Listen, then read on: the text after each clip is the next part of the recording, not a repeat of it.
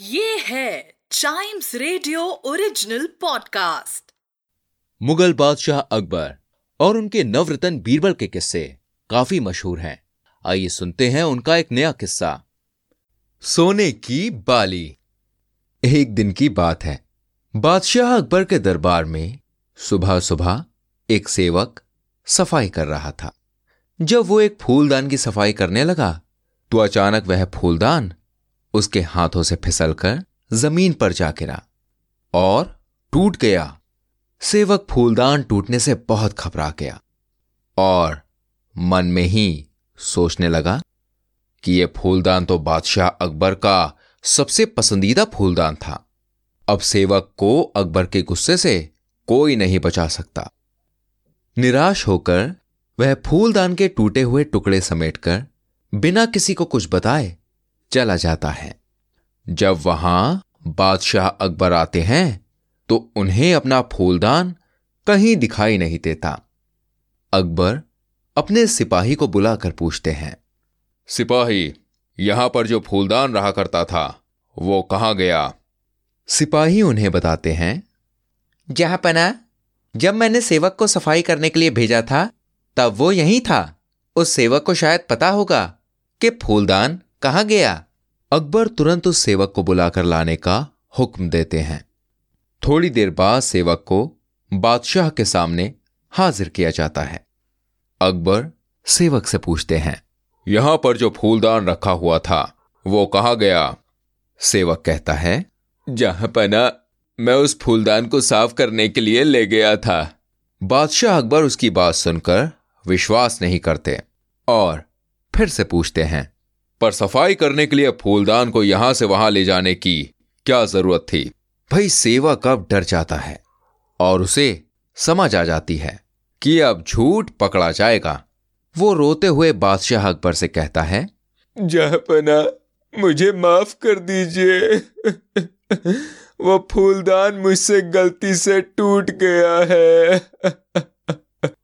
बादशाह अकबर सच्चाई जानकर कहते हैं तुमने हमसे झूठ बोलने की हिमाकत करी है। मैं तुम्हें फूलदान टूटने के लिए तो माफ़ करता हूँ, लेकिन झूठ बोलने के लिए माफ़ नहीं करूँगा। मुझे झूठ से सख्त नफरत है। आज के बाद तुम हमारी सल्तनत में नहीं रह सकते। सेवक रहम की दुहाई करता है, पर बादशाह अकबर सिपाही को उसे ले जाने का हुक्म देते हैं।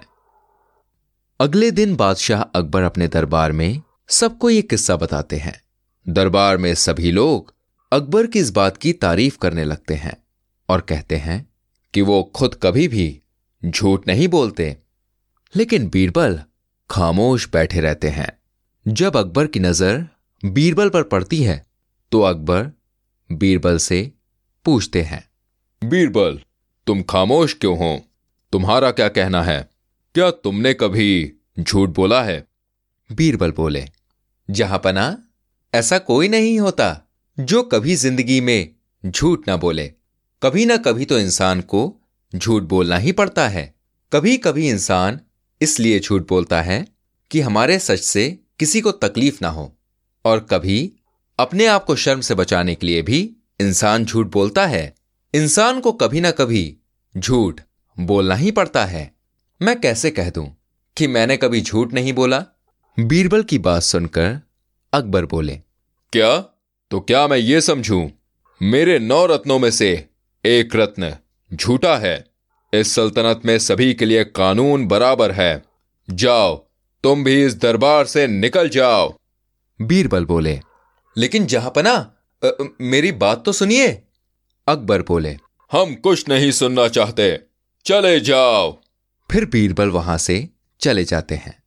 भाई फिर क्या था? बीरबल अब सोचने लगे कि जहाँ पनाह को आप कैसे समझाया जाए। और फिर बीरबल अपना दिमाग चलाने लगे। और बहुत सोचने के बाद उन्होंने एक गेहूँ की बाली ली और सेवक को बुलाया। और सेवक से कहा, सेवक राम, ये गेहूँ की बाली लो और शहर का सबसे अच्छा सुनार ढूंढो। और एक ऐसी ही गेहूँ की बाली सोने की बनवा कर लाओ। पर ध्यान रहे, गेहूँ के दानों से लेकर बाली तक सभी सोने का होना चाहिए। सेवक बोला जी हजूर मैं अभी जाता हूँ। और कुछ दिन के बाद वो सोने की बाली लेकर अकबर के दरबार में गए।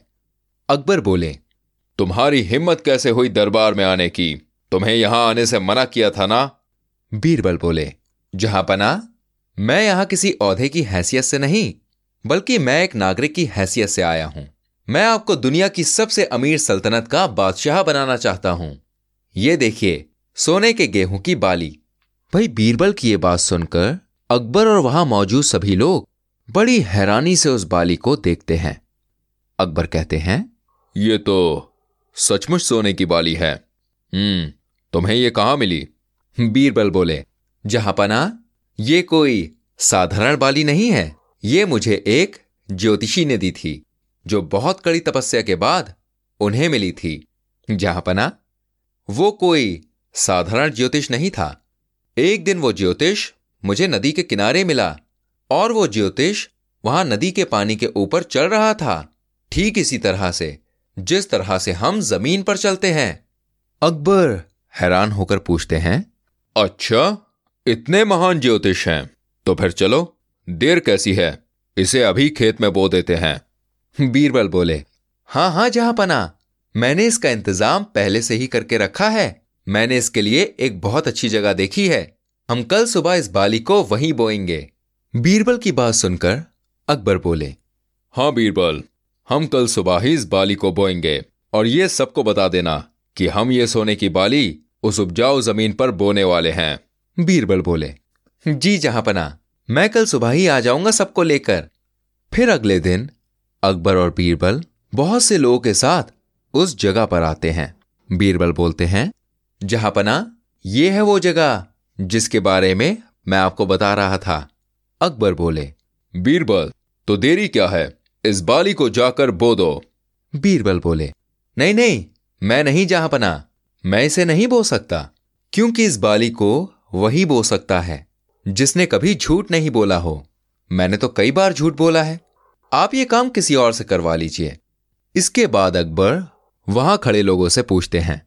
क्या आप में से कोई ऐसा है जिसने कभी झूठ नहीं बोला है? भाई वहाँ खड़े सभी लोग चुप रहते हैं।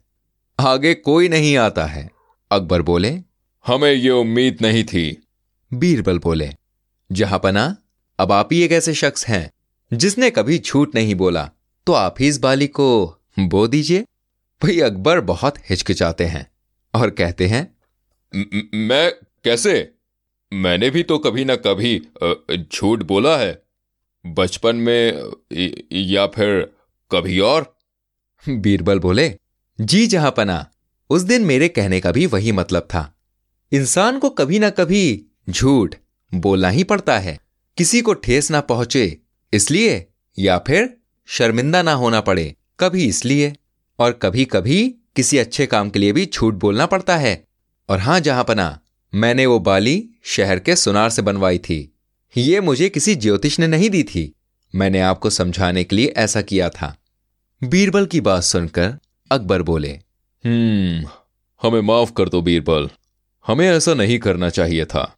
हम आपको निर्दोष करार देते हैं। तुम हमारे सच्चे मित्र हो। हम समझ गए बीरबल। और इस तरह अकबर को अपनी गलती का एहसास हो गया। और अकबर ने उस सेवक को भी माफ़ कर दिया।